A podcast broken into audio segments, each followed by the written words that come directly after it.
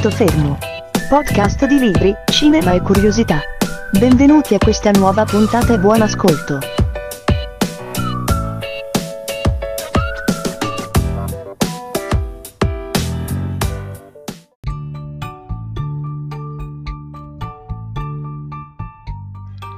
Dunque, vi siamo mancati, Mm, anche se non posso ascoltare, accanto non mi risponderete, presumo sì, anzi decido io per un sì. Quindi eh, ricominciamo questa seconda stagione di un punto fermo con eh, la solita chiacchierata mentre passeggio. Vi siete spaventati quando con eh, dei messaggi in privato vi ho detto di altre iniziative in studio più serie, più complesse. Quelle ci saranno, ma non eh, verranno pubblicate su un punto fermo. Qui rimarremo ancora ai nostri soliti quattro gatti, che in realtà non sono più quattro, ma con eh, mio stupore sono tanti. Eh, e continueremo con eh, le nostre chiacchierate passeggiando. Io, come al solito, ormai lo sapete, sto alla ricerca del caffè perfetto. Questa volta non sto fumando semplicemente perché ho lasciato le sigarette in barca e iniziamo subito. Uh, tutti quanti voi che mi seguite avete una grande passione, quella per la lettura. Uh, naturalmente ce l'ho anch'io. Un'altra delle mie passioni è uh, il caffè quotidiano, anzi più caffè, forse anche un po' troppi. l'amore per la lettura e quella per il caffè non sono passioni inconciliabili, a meno che non vi bevete una ciofeca bruciata e fatta con i piedi, che qua chiameremmo una zosa che vi fa scappare subito in bagno e quindi non potreste dedicarvi alla lettura, o forse ci sono anche quelli che sono abituati a leggere in bagno. Comunque, ehm, di cosa vogliamo parlare in questa prima puntata della seconda stagione? Proprio di questa passione del caffè. Uh, il caffè è un simbolo d'amicizia, il caffè è un momento di pausa, uh, gustare un caffè significa farsi le coccole, concedersi un break uh, dal lavoro, dallo stress, dal quotidiano significa naturalmente bere una bevanda deliziosa, carismatica, inconfondibile e intensa, proprio come il vostro speaker preferito. Uh, dunque, um, ci sono due tipologie principalmente di bevitori di caffè, quelli sociali che bevono il caffè in compagnia più che altro per fare chiacchiere spettacolare, quelli invece che preferiscono bersi la loro bella tazzina, sperando che sia anche buona, di caffè dedicandosi alla lettura.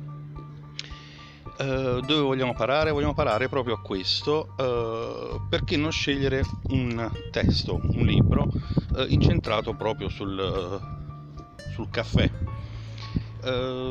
diciamo subito che la bibliografia in tema di caffè è molto ricca, molto più ricca di quanto si potrebbe pensare in prima battuta ci sono libri naturalmente di carattere divulgativo che parlano della storia del caffè, eccetera, eccetera, quelli tecnici che descrivono la filiera che si cela dietro eh, la vostra tazzina, eh, quelli che presentano le varie, varie varietà di caffè con caratteristiche organolettiche e tant'altro. E poi ci sono le letture in cui il caffè fa da cornice a storie d'amore o noir, a intrighi, a gialli polizieschi. Io in questa prima puntata vi presento una solita lista e 5 libri, soltanto 5 perché bisogna rientrare in carreggiata dopo un'estate in cui vi siete abboffati di mare, eh, mozzarella, pesce fritto e spero anche di buone letture. Ricominciamo con calma, al solito qua arrivano i messaggini, eh, con solo 5 libri. Iniziamo con un bellissimo libro di Patrick Modiano che si intitola Nel caffè della gioventù perduta. Eh, è ambientato a Parigi, nel quartiere latino, eh, precisamente nel caffè Condé. È ambientato negli anni 70 eh, e tutta la location, tutto il libro eh, è permeato dal sapore di caffè. Uh, la storia è quella del personaggio alla ricerca della propria identità e Loki si chiama e c'è una bellissima rappresentazione sia di Parigi, la Parigi dell'epoca, sia eh, del caffè stesso. Subito dopo vi presento un caffè rituale, cioè il primo caffè del mattino di Diego Galdino. Uh, è una storia a metà tra il thriller e il giallo, in ogni caso è enigmatica, è la storia di Massimo, uh, che è il proprietario, personaggio principale, oltre ad essere proprietario di un piccolo bar nel cuore di Roma, che prima o poi andrò a trovare, uh, che all'alba di una mattina, come tante, offre il primo caffè della giornata a una bella ragazza dagli occhi verdi eh, con l'aria spaventata e spaesata. Da qui inizia tutta la storia con un rapporto molto speciale. Io sto sempre attento ai motorini che passano, comunque eh, torniamo indietro nel tempo, andiamo nel 1951 quando Kerson McCullers eh, scrive una bellissima storia tanti anni fa ma ancora molto attuale con uh, un amore irrazionale, sfuggente, anche questo uh, consumato in una bottega di caffè, la bottega di caffè di Miss Amelia e il titolo è La ballata del caffè triste. Uh, la storia è intensa e emotiva come può essere il miglior caffè nero, è filtrata come il miglior caffè e i personaggi non passano inosservati a qualsiasi tipo di lettore, soprattutto a quelli più sensibili e quelli che più amano il caffè nero cort- corto e forte. Uh, ancora un uh, bel libro che più che altro è un viaggio nel mondo del caffè con tantissime belle fotografie, veramente alcune di rara bellezza che raccontano la produzione uh, e commercializzazione del caffè è Il caffè, territori e diversità di Sandali e, e Cardi due ottimi scrittori e giornalisti e ve lo consiglio se veramente volete saperne di più, anche con qualche curiosità.